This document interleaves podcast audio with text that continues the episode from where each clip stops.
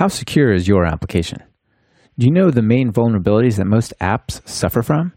How would you even start to answer these questions? On this episode of Talk Python to Me, Justin Seitz is here to tell us all about it. This is episode number 37, recorded December 2nd, 2015. Now, before I play the theme music, I have a little something special for you guys. This week only, instead of developers, developers, developers, we have Secrets from the Future by MC Frontalot. It's a great song about the futility of computer security over time. You can catch the entire song at the end of this episode.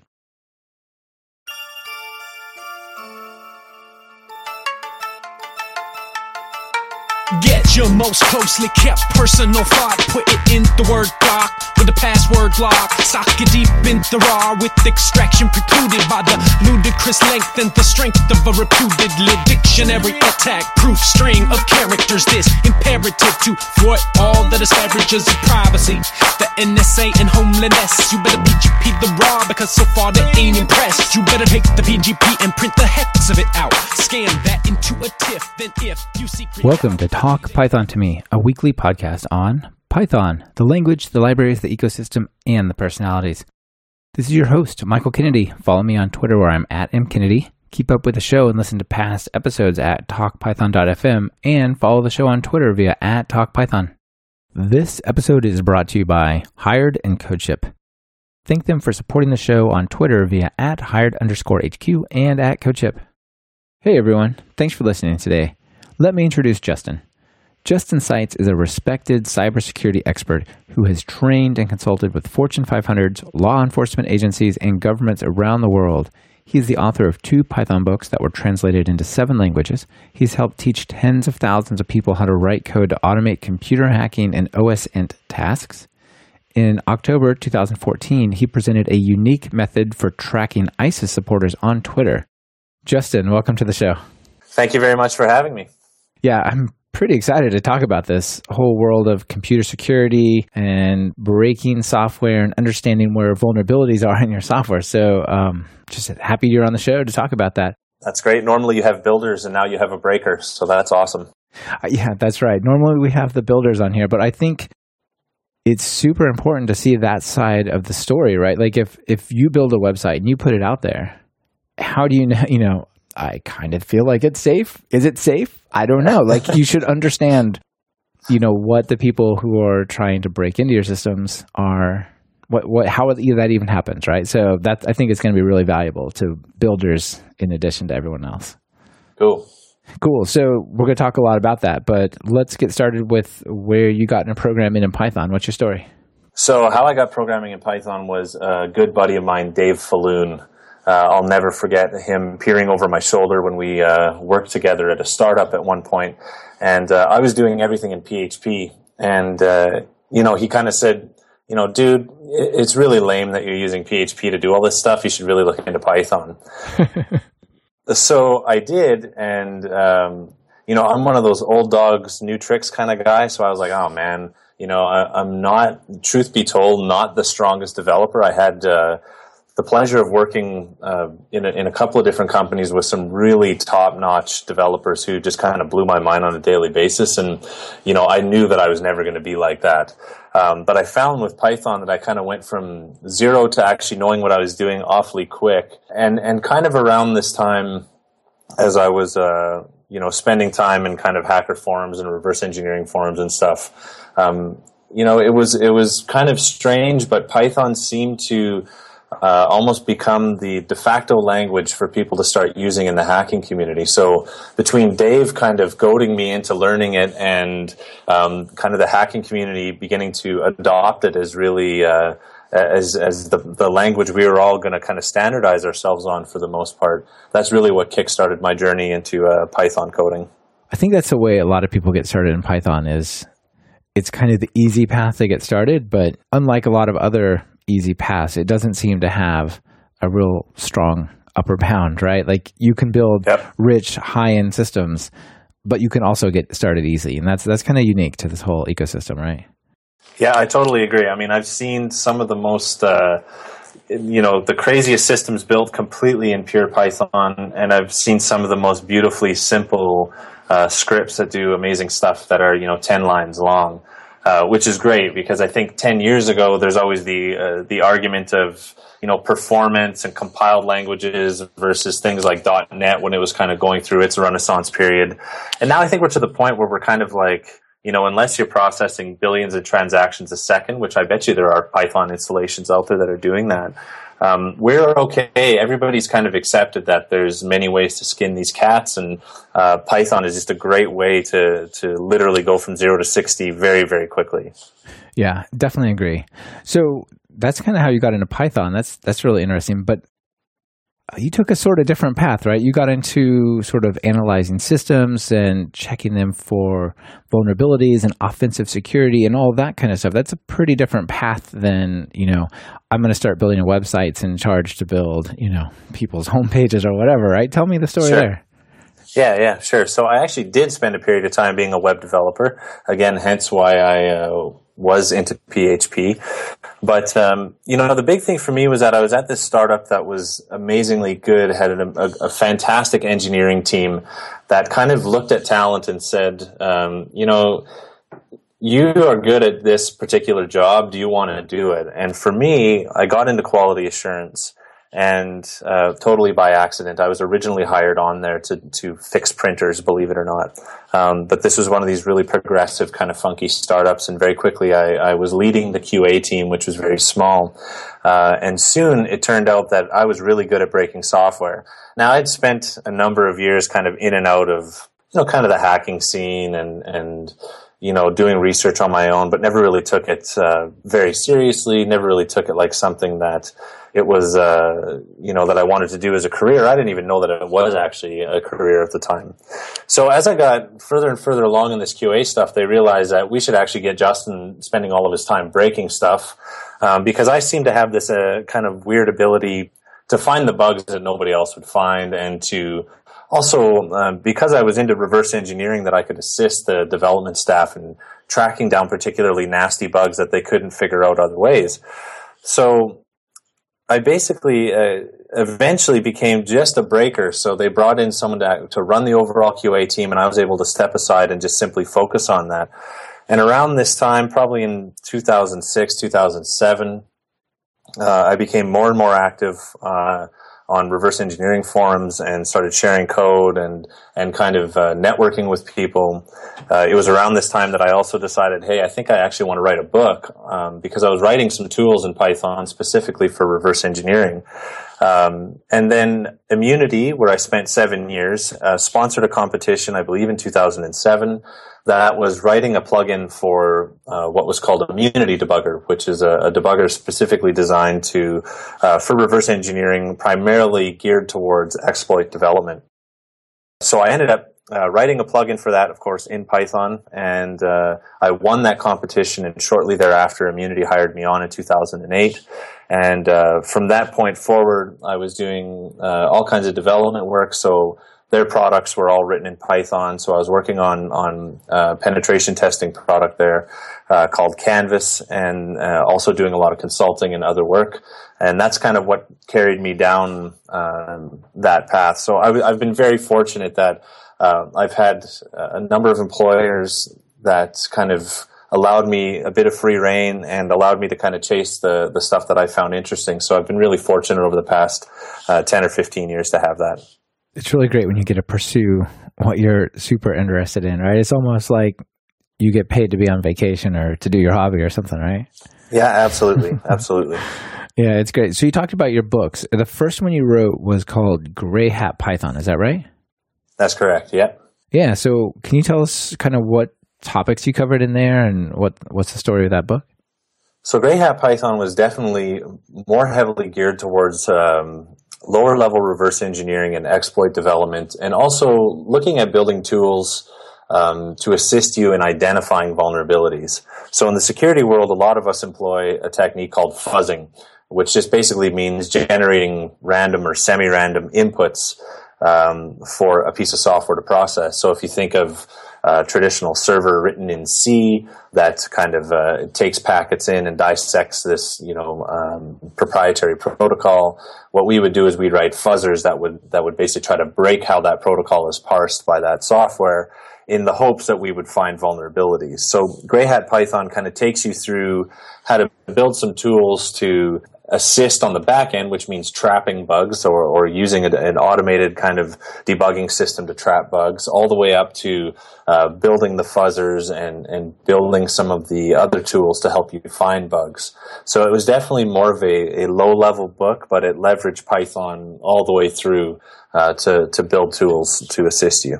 Oh, that's really cool. So is that like looking for buffer overflows and SQL injection attacks and things like that, or other stuff as well?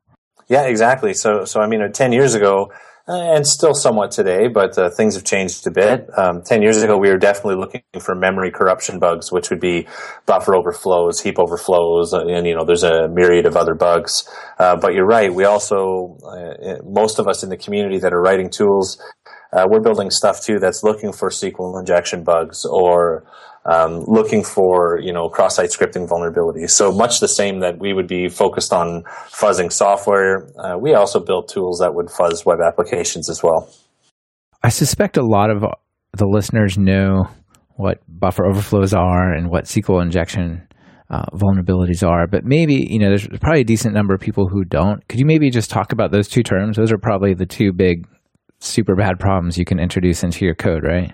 Sure, sure. So a buffer overflow is really where you're kind of shoving more data into a spot in memory than it can handle. So if you think of uh, a string in memory that is, uh, is, you know, we can treat it like a bucket. So this bucket can hold a maximum of 50 letters, or if you wanted to treat it like water, it could be 50 liters of water. So typically what you want to do when you're a programmer and you're, you're using a language like C is that you want to ensure that you can never have even 51 liters of water or 51 letters in that bucket. So what happens uh, in a buffer overflow situation is that um, we are able to literally kind of overflow the bucket and depending on how we overflow that bucket, we can actually then control how your program executes from there.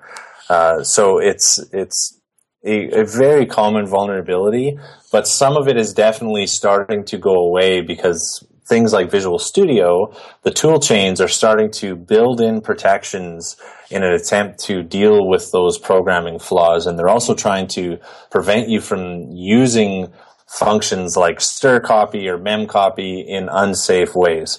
Uh, so we're we're starting to get away from it, but that's kind of the general feeling we're, uh, or general explanation of how a buffer overflow looks. Now, for a SQL injection vulnerability, it's it's we're not so much concerned with kind of shoveling too much data in, but if you've ever written SQL code in like a in a PHP application or even in Python, uh, and you concatenate strings together, for example, so you have your select statement and you say where ID equals, um, then you have your quote and you know plus, and then some piece of input from the user. Now, what we can do is we can substitute in a quote or single quote or, or potentially other characters that can actually allow us to control how that SQL statement is executed.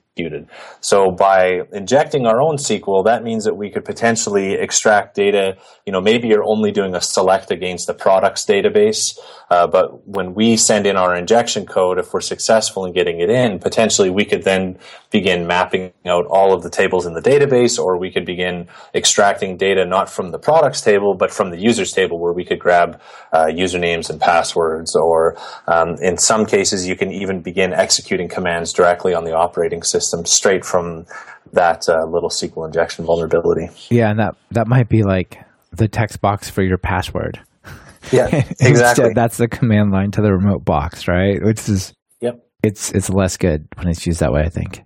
Yeah, that's right. And I think you know what it all boils down to is these are just input sanitization problems, right? So uh, uh, again, there's a there's a lot of you know, platforms are starting to get better and, and tool chains are getting better at, at, forcing programmers to write code in a certain way. And, and then on top of it, you know, there are a number of frameworks that are, are trying to make it so that these, these, vul- these kind of class of vulnerabilities are, are going to go the way of the dodo. Yeah, that's really nice that the, um, the systems and the compilers are taking care of it, you know, somewhat. That helps, right?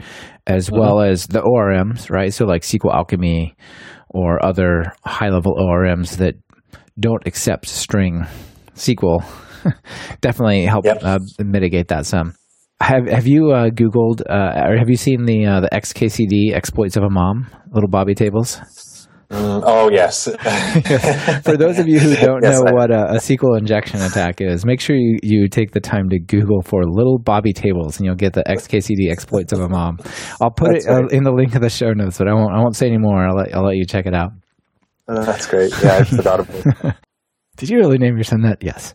So, so um, I mentioned the two vulnerabilities that are like well known to me because I, I, you know, take account for them when I write web apps and stuff. But what else is out there that are sort of on that scale that we should be aware of as as developers to like uh, just know that we should make sure we don't do that. Well, again, I think the the, the big thing is um, you know paying attention to every place that input comes in from a user, and assume that every user is extremely evil. So a lot of people, you know, again, they're, they're checking the SQL injection stuff. People treat it very seriously. So um, you, along with a number of other developers, might be spending a lot of time taking a hard look at where they interact with their database or using an ORM like SQL Alchemy. But there's a number of other vulnerabilities like site scripting, which means that I'm able to um, pass in JavaScript to a piece of input uh, on your web application and have your web application kind of echo that JavaScript back out. Now, is this is not as sexy as a SQL injection because I can't directly attack your server, but what it does allow me to do is potentially social engineer users of your system or even you as the administrator of the system to click on a link that includes some JavaScript in that link. When you visit the link, uh, because you're not filtering the input properly, my JavaScript that I've that I've included in the URL gets executed in the context of your browser. So now, effectively, I have the ability to make your browser do stuff that you probably don't want me to do. You can pair this with um, other vulnerabilities as well. So that's, you know, again, a common one is cross-site scripting. Now, you know, again, these are all things that uh, if you Google for like the OWASP top 10, these are all things you're going to be looking for. Um, but typically, in my experience as someone who spent a lot of time hacking into systems, a lot of our big wins where we were able to really compromise applications didn't necessarily involve some of these classic attacks. It might be something as simple as not validating that a user account should have access to a particular set of data. So if you and I both use the same system and I'm user ID 1 and you're user ID 2 and there's a set of documents in this system that you're assigned maybe the first 10 documents and I'm assigned the last 10 uh, what in a lot of cases what we found was that you know they're not properly checking and validating that I should only be allowed to access particular documents. So now I'm able to access all of the sensitive information that you are. Um, in some cases, just by incrementing one number uh, by walking through all of the various document IDs.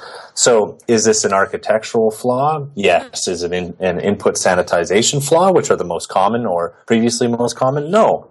Uh, so it's a bit more nefarious because you, as a developer, uh, as you're paying attention to escaping all input and double checking your SQL queries and all that stuff, um, some of these more architectural flaws are a, a little bit more subtle and a little bit more nefarious. Yeah. So interesting. So, for example, if I've got a relational database with a primary key that's an integer and auto incrementing for all of my resources in my web app, and I have a user account, it's very likely I can enumerate, you know, all of that type of data. So I might be slash users slash 271. Well, it looks like I could just try a bunch of numbers between 1 and 10,000 and look for users and see what I can see about them, right? Or documents or, or whatever, yeah?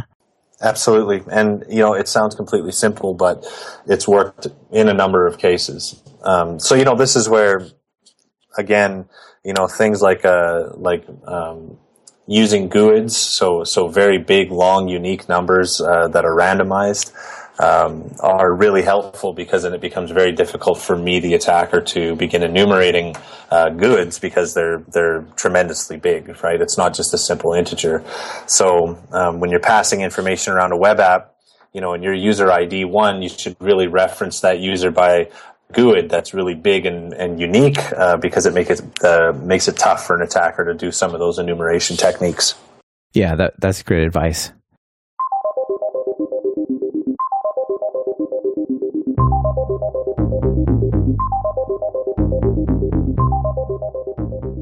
This episode is brought to you by Hired.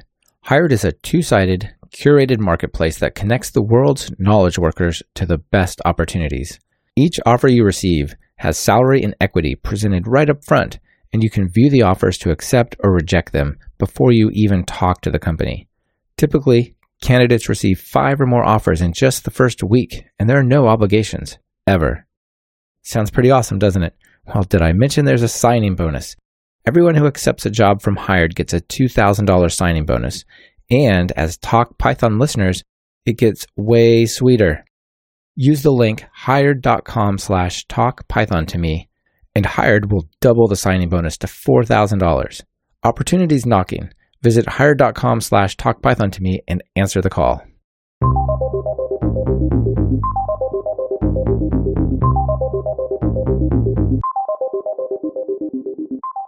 Okay, so what else was in the Gray Hat Python? So that was basically, you know, we've kind of run the, the gamut for uh, for Gray Hat Python, um, and it was just really heavily focused on the reverse engineering and, and exploit writing stuff. So that sounds like it's focused on kind of the application level, but That's right. There's the whole sort of infrastructure, the way apps are put together, you know, uh, the network, those types of things that that maybe you didn't talk about in that book, right? That's right. Yeah. So I, I didn't talk a whole lot about that in that book, but that's where um, I decided to write a second book, which was Black Hat Python, which is a more traditional penetration test view of writing tools. So getting um, people to write tools that interact on the network. So just fundamentally understanding how you write a client and server in Python is actually going to help you understand how to write tools to do network attacks. Um, so I teach people how to do that. And then I also teach them how to use some more powerful libraries in Python like Scapy um, that allows you to execute more complex attacks and allows you to things like packet sniffing um, allows you to you know kind of analyze some of the data you you capture in uh, tools like Wireshark. Um, I also spend time teaching people how to write tools to attack web applications. So whether that's um, unique kind of brute forcers or using uh, something like Burp Suite, which is a popular web application hacking tool that a lot of people use. So I teach you how to write plugins for Burp Suite. Um, and then later on in the book, I start to move into more and more offensive techniques. So I teach people actually how to write a, a Trojan or a virus that leverages GitHub for command and control. So that means that uh, this virus uh, doesn't actually communicate to you. It communicates only to GitHub which in most corporate environments uh, will bypass all the firewalls uh, because most corporate environments allow people to go to GitHub. Right. GitHub is fine. It's HTTP. It's outbound. How could that be wrong? Exactly. Well, it's actually HTTPS, which is even better because then a lot of the inline antivirus products um, are blind when it's an SSL connection, so they can't actually inspect any of the traffic that's going by. So you have this HTTPS, this encrypted uh, session to GitHub, and then basically, you know, this Trojan's designed to retrieve its commands from GitHub. Also, it will do uh, if, the, if the Trojan does not have a library, say like Win32, uh, you can push that library to your GitHub repo, and your Trojan will try to import it. And uh, I actually hook into the import mechanism so that it reaches out to GitHub for all of its import that it can't resolve locally. So it'll retrieve them over the network and import them that way. And then after it executes a task, like say takes a screenshot of the target system, uh, it then actually re-uploads the results back to your GitHub repo. Uh, so techniques like that, which I, I really wanted to to show people that number one, writing these tools in Python is amazingly simple. And when you sit back and realize you just wrote a Trojan that bypasses pretty much every firewall and antivirus product out there uh, in like hundred lines of Python or less, you're it's it's pretty neat. Um, but also as a way to help people understand from the network perspective how simple it is for attackers to write tools like this and how we need to get better at at uh, detecting them. So I start to get more offensive there, and then kind of the tail end of the book is where um, I teach people, uh, which you know is happening more and more commonly, where attackers are are managing to get into host systems that host a number of virtual machines so I've seen people who are kind of paranoid, so they only will perform like their web browsing inside a virtual machine, right? Uh, and so the last part of the book, I teach you how to use a forensics uh, framework called Volatility. That's pure Python. Um, how to use this forensics framework to actually uh, analyze the, the RAM for a running virtual machine and then inject code into it so that we can compromise the virtual machine, um, which would allow us to then kind of climb inside it and see what the user is up to uh, inside that machine. So uh, it, it, covers a kind of a wide sweeping range from the network to web applications to Trojans and um, and kind of offensive forensics. But it's it's also a very short book. So uh, I give you the code, I give you the explanation and the why as to what we're doing, and there's really no fluff outside of that. It's really about developing that Python muscle memory. Yeah, so that has me a little scared to use my computer. but I, I, think it was really interesting. Some of the stuff that you did in that book, I, th- I think it's really neat. Like, for example, you talk about if if you understand how to use raw sockets in Python, that will take you a really long ways, right? Yep, absolutely. Yeah, and and again, and in that module, by learning how to use raw sockets and for example, learning how to um, take something that comes off a raw socket and turn it into an actual IP structure like you would have done in C 20 years ago, you're learning a ton of great concepts. You're learning about the network, you're learning about how to use C types to create structures in memory, and you're learning about some of the more fundamental pieces of networking, which is how packets are actually built from uh, the ground up and you're learning it in this really easy way. Like it's really accessible. It's not uh, it's not like C or C plus plus, which I still don't understand why people write code in it. yeah, it's definitely accessible, right? Like a lot of the code samples are like 20 lines of Python. That's right. Yeah, and it's really you know again I. I really want people to be able to write it and then sit back and say, okay, what if I did this and just go out and start doing it. So give them the give them the fundamentals give them the capability, but don't you know don't lead them down the entire path. I, I really like people having a. Uh, I love it when people email me and say, "Yo, I took the the example in chapter three and I did this with it. What do you think?" Um, that means that I that I that people appreciate that style of writing.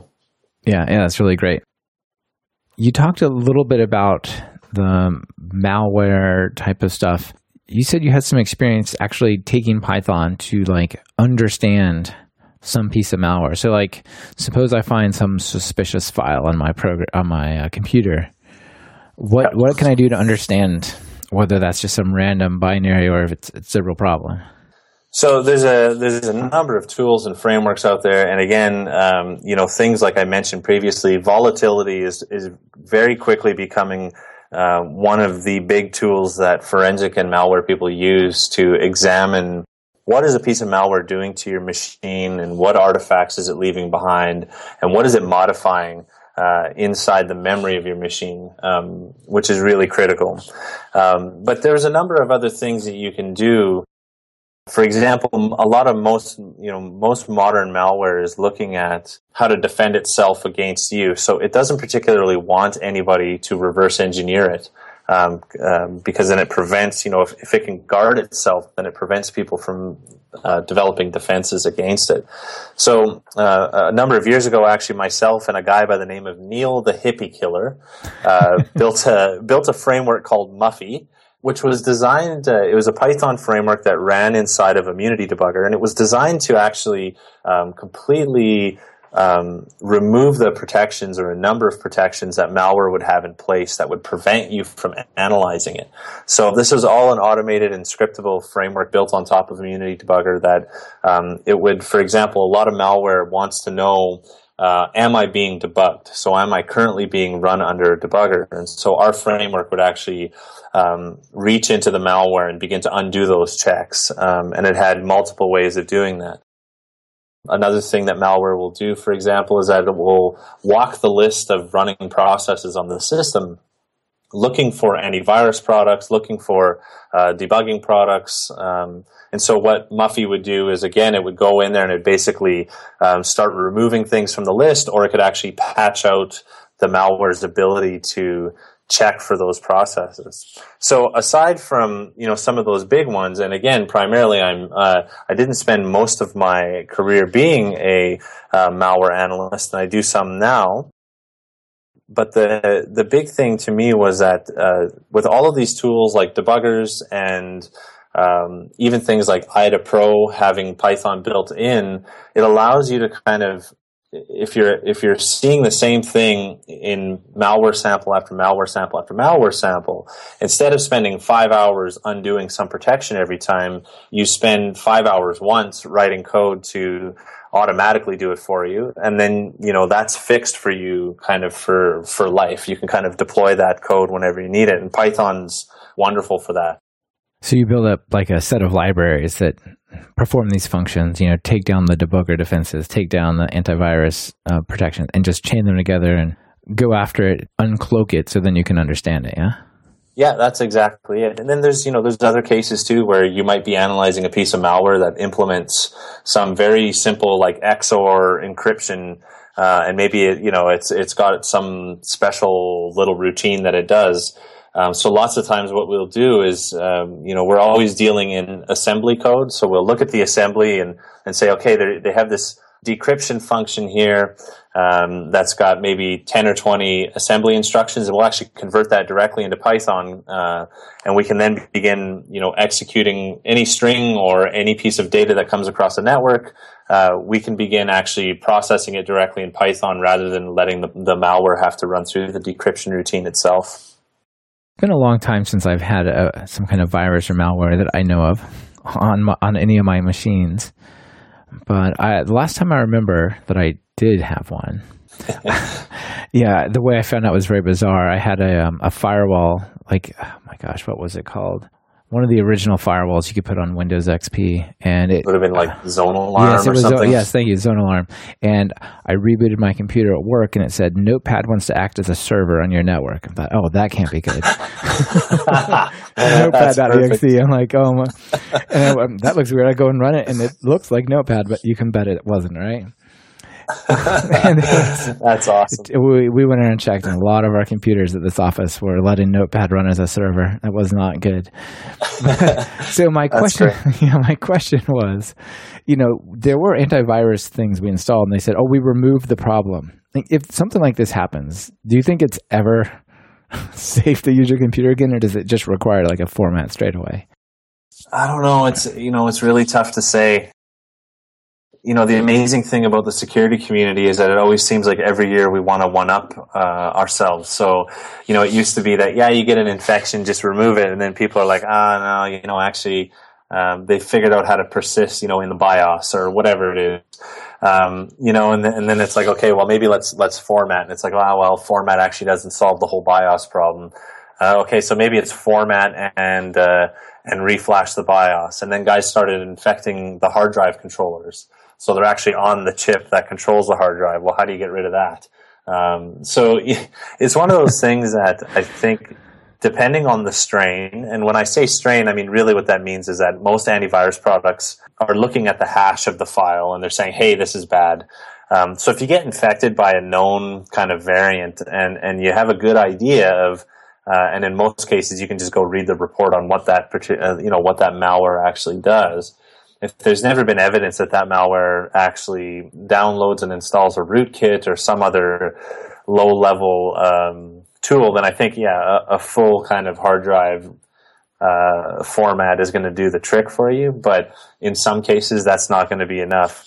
Um, you know, it's it, it's it's one of those things. Uh, I don't remember the last time. Uh, I don't remember the last time I personally have been infected with something, but uh, I'm on OSX, and one of my good friends, uh, Russell Nolan, just did a, a, a, great presentation on OSX malware and how he kind of hunted it using uh, kind of big data sets and Python, oddly enough, using pandas. Um, and so some of the stuff that some of the stuff that Russ uh, and you can check that out at the it was at a conference called Countermeasure. Um, so you can check out his talk. The talks will be posted. Uh, it, you know, some of the stuff that that Russ was finding was was pretty impressive. Uh, impressive stuff that that they're writing for OS X as well. Yeah. So what you're telling me is that even formatting the computer is not enough. I need to smash it and buy a new one. yeah, I would totally, totally smash it, throw it out in your backyard, turn the hose on it, and uh, you know, go go buy a new one. Crazy. Make it as expensive as possible for yourself, because then it'll totally make you like way more vigilant in the future That's about what you do. Right? The next time, I'm definitely not opening that that document with the cat videos. Yeah, that was from me.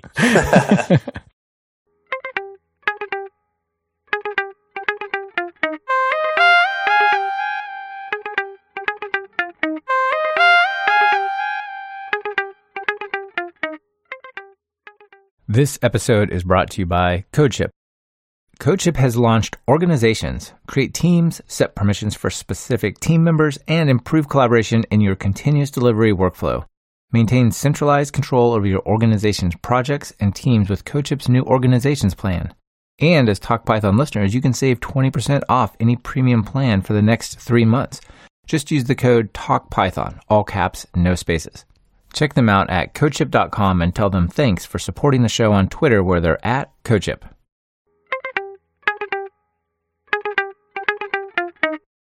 So another thing that you're into is something that you said was called open source intelligence, and I'm guessing this is not like GPL licensed intelligence. No, that's right.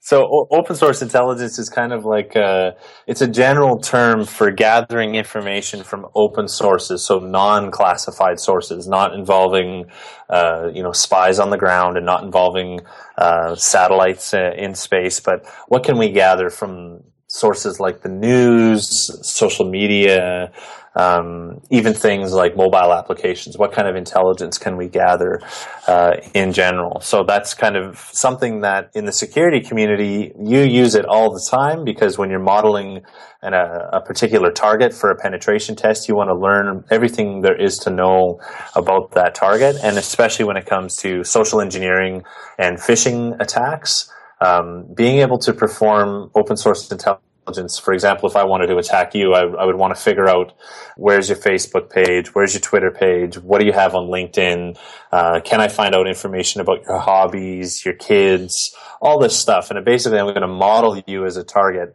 Um, and I'm going to watch for things that um, seem to kind of emotionally register with you so that when I write you an email or I send you a Twitter direct message, um, or you know I'm communicating with you in some way that includes a link, meaning I want you to click on this link, that I'm communicating to you in a way that you are gonna you are gonna definitely click on that link. Um, so open source intelligence plays a huge a huge role in that, among other areas. Sure. So make it feel familiar, and then you're much more likely to get that first step into the whole social side of things, right? Yeah, that's right. I mean, and that's the specific use case for for OSINT for for the security community, but it's really used in a whole bunch of other ways. You know, if there's a riot in a city, uh, police forces are using uh, OSINT to take a look at what's going on. What are they talking about? Are there uh, people gathering in a particular location? Um, same thing when we had the Paris attacks here a couple of weeks ago.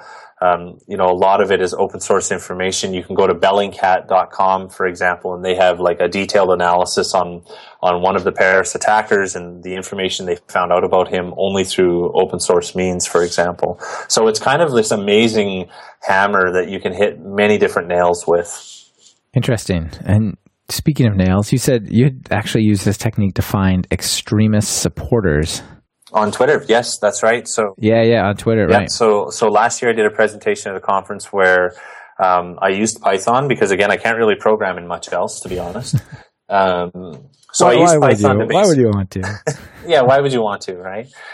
What I did was uh, I was looking at how to um, how to identify ISIS supporters on on Twitter, and so this this was kind of before you know I'd been doing some of this stuff and some of this research on the side for a number of years, probably long before it was kind of vogue. There's lots of people doing it now, um, but basically, I was I was kind of the the question I had was, well, how do I do this when I can't speak or read Arabic, right? This is a big deal because, as you know, this is a terrorist group that has people from all walks of life, speak all kinds of different languages text analysis has always kind of seemed like been, you know, and sentiment analysis to go with it. Like that's kind of the sexy thing people do uh, when they're analyzing uh, Twitter networks. And for me, what I did instead was I said, well, you know what? Actually, I think images are the way to go because images don't require language, right? So what I set out to do was use Python along with OpenCV, which is a computer vision platform uh, with Python bindings. And I built a classifier that would detect that black flag of ISIS.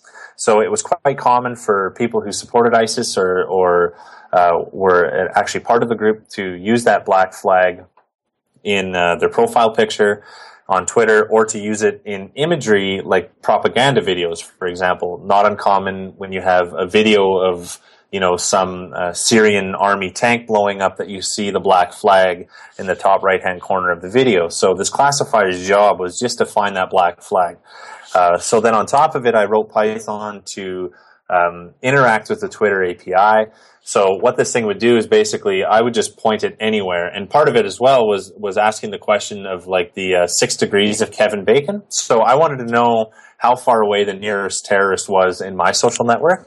So I literally just pointed this tool at my uh, Twitter account, and it just basically ripped through all of my friends and followers looking for the black flag, and then it went through all of their friends and followers, and then as you can see, this kind of grows out uh, exponentially until it started finding uh, started finding that black flag in propaganda or in profile pictures. And so actually, this worked really well for me because in a very short period of time, I was able to build up a database of uh, two or three thousand extremist accounts. Um, now, the uh, the trick was that this was actually semi-automatically because if you've ever used OpenCV before to do kind of image image detection or this kind of logo detection stuff, if you're not a computer vision expert, um, which I definitely am not, uh, you're going to run into kind of this high rate of false positives. So there were cases where it would pick up a black cat and say, "Hey, that's uh, that's an ISIS supporter." Um, it could have been an evil cat. You never know. Yeah, it could have totally been an evil cat. Uh, so what I did was I actually used Python to solve the semi-automatic problem too. So after it was done crawling everything, let's say it had you know a few thousand images and and there was you know maybe a few hundred that might be kind of garbage. Um, so what I wanted to do is uh, to filter through them very quickly by hand. So I used WXPython and I wrote a little game. And all this game did was I would pull in all of the images from this directory where I stored them, and then I could hit spacebar if it was an ISIS supporter and enter if it was not. So very quickly I could cycle through all the images very quickly, kind of playing duck duck goose. And and amazingly enough, you know, it sounds like a lot, like where you're like, oh man, like you did that with thousands of images, and I'm like, yeah, but it took like ten minutes because you very quickly um, you know, it becomes this very quick game that you play, and it is very, uh, very fast to cycle through all of them. So I use Python to kind of help me deal with that. Now, uh, you know, any computer vision experts who are listening to this, or they already have like their head in their hands, like, "Oh man, I can't believe you did that." Um, but it worked for me. Uh, it was fast, and then, uh, you know, kind of on top of that uh, the tail end of my my presentation is really about how again using Python to push all of this data into Elasticsearch, and uh, and then just you know because it's the the Elasticsearch bindings for Python are, are beautiful. It's like one line of code.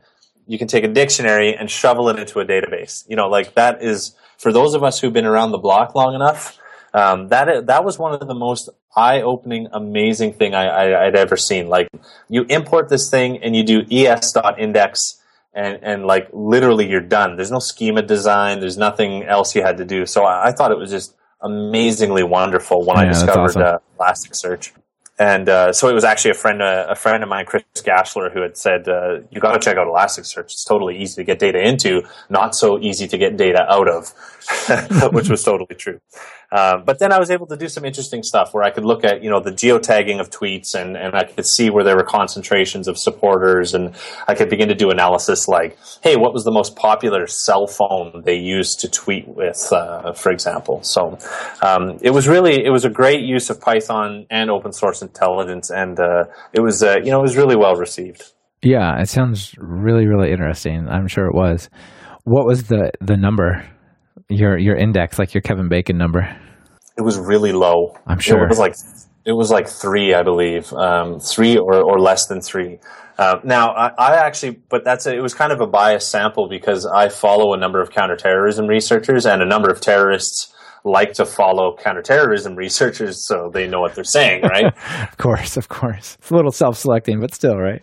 It, it was, but uh, it, it's actually it's it's it was shocking because I did pick other accounts and it was very. Um, I didn't know what the answer was going to be, which is always the exciting thing about research when you actually set out to, to when you truly have no idea what the answer is going to be. Um, but it was very low. It was always like uh, three or sub three um, anywhere I ran it. So that was kind of uh, that was kind of interesting to me. That is interesting. It doesn't really surprise me, but uh, yeah, it doesn't make you feel warm and fuzzy either, I suppose. No, not really. No, it's true. So you have a um, a cool course on sort of automating open source intelligence and kind of taking people through a lot of the techniques that you were kind of employing there, right? Yeah, yeah, I do. So um, I run a course at automatingosint.com. I have a blog as well where I'm teaching people how to use Python uh, and and like just a hint of JavaScript when required. I know, but uh, I'm teaching them how to you know automate the collection of tweets. How do we find all the friends and followers for an account? And then how do we do, uh, you know, Instagram and YouTube and thinking about how people, journalists, uh, law enforcement, data scientists are approaching some of these data sets and then boiling that down into very kind of digestible, kind of small uh, lessons that people can take uh, so that they can learn how to do some of this stuff. Because again, whether you're a marketer or you're someone who's a counterterrorism analyst, um, the same data can have very quite you know looking at it through different lenses uh, is really really fascinating. So that's kind of the whole uh, purpose of the course is to just teach people how how to do some of this stuff, how to use Python, and and honestly, some of it is me teaching them, you know, here's how you debug a Python script, and and here's you know, don't be afraid of coding. Uh, that this is really not that scary, and and you can you know literally, I've taken people who've never written a line of code in their life, and they're sending me screenshots of uh, of Kibana loaded up with um, tweets in an Elasticsearch instance, and they're like, "Yo, dude, check this out! Like, I can, I can tell that you tweet way more on Wednesdays," and I'm like, "That's really creepy and awesome at the same time." but um, you know, stuff like that. That that this is uh, it's just uh, I have a real passion for open source intelligence stuff. Uh, and for Python, and so it was just natural for me that I'm like, you know what, uh, I have like, I don't know, hundreds of scripts that I've written um, just like just one offers and stuff I did to support research that I was doing that had nothing to do with my day job. And I'm like, you know, I should start transferring some of this knowledge to other people because I think it would be useful. So it is. It's totally amazing. I have people who are using it to uh, track criminals. I have people who are using it to collect information on war crimes in Syria. Um, I have students who are who are protecting some of the uh, working on protecting some of the largest, uh, most well-known household company names that we all use their products. Um, you know, and they're they're using it to protect their infrastructure and and find out if hackers are talking about them online, and uh, so it's really it's an amazing field for sure. Yeah, it's really cool, and that's a like a asynchronous type course, right? So you sign up and you can take it from anywhere online, more or less, right? Yeah, that's right, and it's just driven by videos and uh, and then written material and code samples, and then you have uh, skill testers where I get you to go out and solve problems with Python. Uh, and then you have to submit them to me for grading, um, and then once a month I run uh, I run student sessions where I hop online with uh, whatever students can make it. I hop online for an hour and I field questions, and then I usually try to teach something that is not in the course. So uh, last month, actually, I taught people um, how to connect Python to the Tor network so that you can actually scrape uh, web pages inside of Tor, for example. Oh, yeah, that's really cool. Yeah, I'll be sure to put a link to your course in the show notes. Awesome. Thank you. Yeah, you bet. So we have time for a few more questions. Let's see. So, sure. You must have, you know, over the years seen a lot of crazy stuff. What's the the most unusual or entertaining thing that you've kind of run across in this whole space? Oh man, that's a that is a very good question. So I think you know I saw when I was doing some of this ISIS uh, research, I found a Twitter account uh, who actually showed up initially as an extremist, and then I found he was actually a, a, a satirist. Um, but he would literally write some of the most like convincing kind of tweets, and and he would take, for example, images that that ISIS would use to kind of instill fear, and then he'd make them like hilarious, right? and so I found this account, and, and, and as I'm reading through it, there's like these uh, you know these uh, jihadis who are not very happy with him. They're like trying to get him kicked off of Twitter, but Twitter won't really kick him off and they're like you know threatening him and, and he's kind of responding back with like pictures of goats and other stuff you know um, so i thought it was great like i thought this is this this person number one's got guts and number two is like completely counteracting uh, their message. I mean nobody was really paying attention to his account which is unfortunate. I think if we had more people paying attention to that guy's account than we did paying attention to the isis guys we'd be winning. Um, but it was really hilarious because uh, this guy was like a never ending source of entertainment for me that I could go back and check on him. Yeah, it seems like a really nice brush of fresh air with all that sort of you know negativity out there to just turn it That's around right. and like here, let me put a cat picture on top of your tank or something. yeah, exactly. Exactly. It's pretty funny. Yeah, how funny. One thing I wanted to ask you about because as a programmer I have one view of the world and I, you know, I'm around a lot of non-programmers so I see their view, but from a computer security type person, you may have a, a different perspective. And that's sort of like computer hacking in sort of cybersecurity in the popular media. Right. Yeah. You're already laughing. yeah, I'm just thinking of, you know, some quote like, I'm going to write a VB script that's going to track down the IP address. You know, it's like, what are you yeah. even saying, right? Well, I mean, that's the thing, right? Is I think that, you know, you look at the original kind of hackers movie, um, you know, sneakers was probably more realistic than people give it credit for, more so than a lot of other stuff. For the most part, like in popular media, it's it's pretty much 99% of it is garbage. And then within the last year, we had the Mr. Robot series come out, which was a complete game changer. And you know, it, it's they they really fundamentally get what it's about, and and part of that is actually they have a guy on their staff uh, his name is Michael Bazzell. He's a very popular guy in the open source intelligence world, and he's kind of the main technical guy behind it. So he's the one who's driving a lot of the kind of technical and hacky type stuff. And I, I can personally attest that, uh, you know, Michael is a very smart guy. He knows what he's talking about. And so this is the whole key to me is that having someone like that who is like, you know what, we're not going to put a bunch of BS with like 3D cubes and, uh, you know, whatever, people hacking on touch screens and like whatever virtual reality, because that's not how hackers work, right? It's like mundane and it's through the terminal, you know, for the most part. So I think that finally, that for me was I, uh, I was like, oh, finally somebody is actually covering this properly. But I, I can tell you that most hackers, you would not want to look over the shoulder while they work because it really is like, it, it, it is mind numbingly mundane stuff picking through thousands of lines of code looking for a bug. Um, you can do that for two weeks before you hit that one place in the code that you know, oh man, right there is exactly what I'm looking for. Uh, and then it gets exciting, but it, it can totally be the most mundane uh, work ever. And, you know, that's just not good TV, however. no, it's not. I, I think you're totally right about Mr. Robot. I love that series. I'm, I think I have just the final episode to watch still. And I'll, I'll put the trailer in the show notes so people can check it out. But you know, I started watching, then I saw, uh, you know, they're talking about Tor, VPNs. There's Linux. There's the command line. They the previous show, I just had the PyCharm guys on. There, there's like segments of the show where they're working in PyCharm. Like this is a really good show. Yep. It's it's obviously fiction and it's on the outer edge of you know believable fiction, but at the same time, it's not based in like funky 3D cubes that like mean nothing, right? It's, yeah, exactly. Yeah, yeah, yeah. Very cool. Very cool. One other quick question in this sort of non fictional space, but kind of popular culture. There have been, it seems like, increasingly many security breaches, you know, Target, Home Depot, just, you know, one after another. Are things becoming less secure, more secure? What, what are your, what's your like general feeling when you're out on the internet? Fear or generally okay? I mean, I'm yeah. I, I really don't. Uh, I'm not that. I'm not full of fear. That's for sure. But uh, I used to joke when I when I'd have to do um, like press interviews for like, okay, you know, it's December. Actually, this time of year would be perfect because they would they would call us up and say, "What's your predictions for 2016?" Right? And I would say, whatever happened in 2015 is going to just happen again.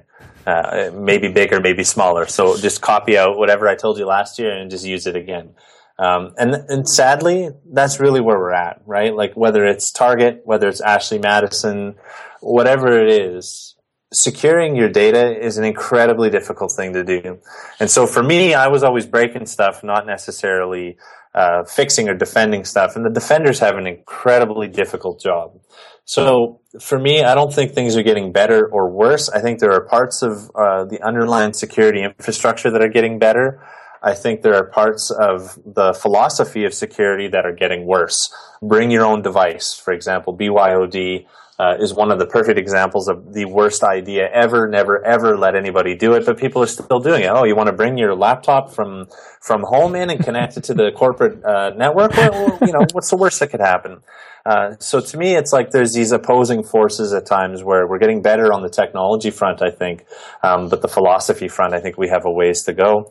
Um, but again, it's it, it's very tough. I mean, the the there's going to be no shortages of breaches and, and database dumps in 2016 like we saw in 2015. I don't think that's going to change. Uh, that's a really, really great answer. Thanks.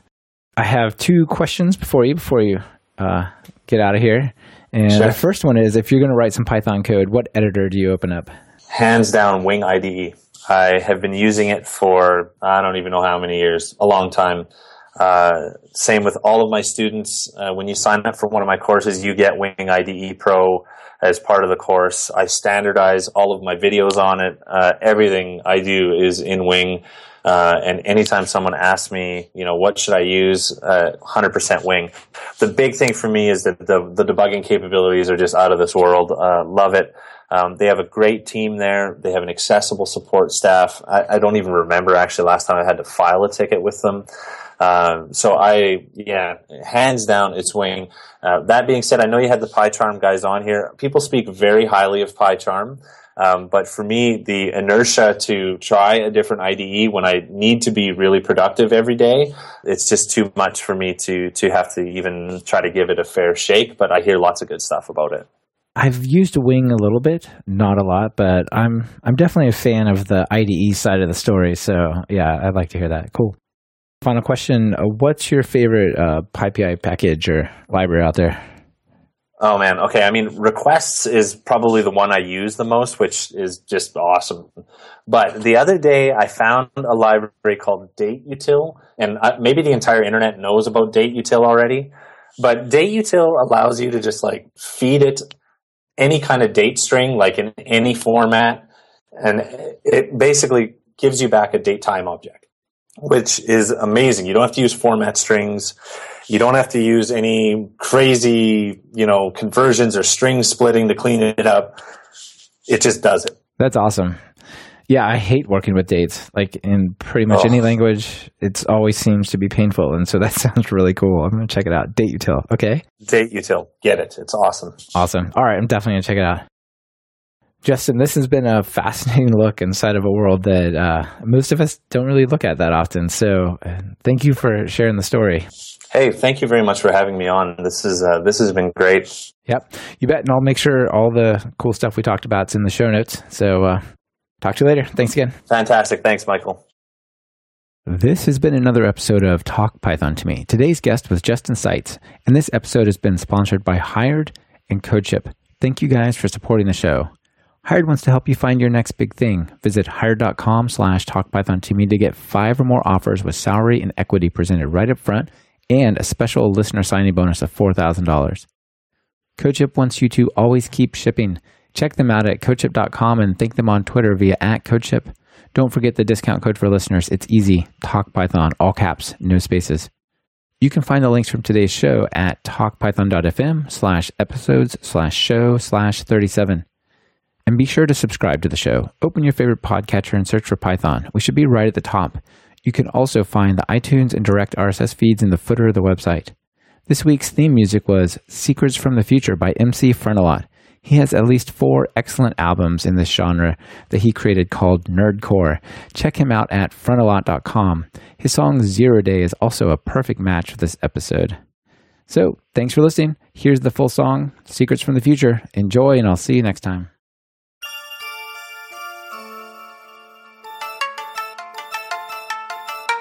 Get your most closely kept personal thought, put it in the word doc with the password lock. Sock it deep in the raw with extraction precluded by the ludicrous length and the strength of a reputedly dictionary attack. Proof string of characters, this imperative to thwart all the disparages of privacy. The NSA and homeliness. You better PGP the raw because so far they ain't impressed. You better take the PGP and print the hex of it out. Scan that into a TIFF. Then if you secret out for your data, scramble up the order of the pixels with a one-time pad that describes the fun time had by the thick soul boot-wearing stomper who danced to produce random claptrap. All the intervals in between which set in tandem with the stomps themselves begat a seed of math unguessable. Ain't no complaint about the cipher that's redressable. Best of all, your secret, nothing extant could extract it. By 2025, a children Speak & Spell could crack it. You can't hide secrets from the future with math. You can try, but I bet that in the future schemes and algorithms mass to enforce cryptographs in the past. You can't hide secrets from the future with math. You can try, but I bet that in the future they laugh at the half-fast schemes and algorithms mass to enforce cryptographs in the past. In future, people do not give a damn about your shopping. Your Visa number SSL to cherry popping hot grandpa action websites that you visit. Nor password protected partitions no matter how illicit. And this it would seem is your saving grace the amazing haste of people to forget your name your face your litmus list of indefensible indiscretions. In fact the only way that you could pray to make impression on the era ahead is if instead of being notable you make the data describing you undecodable. For script kiddies sifting in that relic called the internet seeking latches on treasure chests that they could wreck in seconds but didn't yet get a chance to queue up for this assembly. To discover and crack the cover like a creme brulee. They'll glance you over I guess and then for a bare moment you'll persist. To exist almost seem like you're there don't it? But you're not you're here your name will fade as fronts will. That's in the future they don't know our crypto variable still. You can't hide secrets from the future with math. You can try but I bet that in the future they laugh at the half-fast schemes and algorithms of mass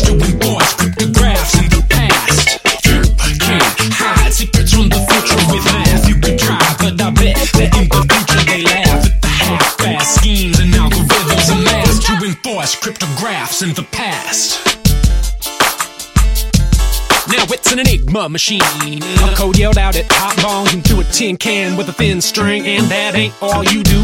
To broadcast clear text of your intention, send an email to the government pledging your abstention from vote fraud this time. Next time, can't promise you don't get a visit from the Department of Piranhas. Be honest, you ain't hacking those. It'd be too easy setting up the next president, pretending that you were through freezing when you're nothing but warming up. To-do list in your diary, better keep for a long time, and the long time better be tiring to the distribution of electrical brains that are guessing every unsalted hash that ever came. They got alien technology to make the rainbow tables with. Then in an afternoon, a glance and have them secrets. Don't resist the loving coax of the mathematical calculation. Heart of your mystery sent free fall into palpitation. Computron rise up in the dawn. A free agent. Nobody knows the future now. Go find out. Be patient.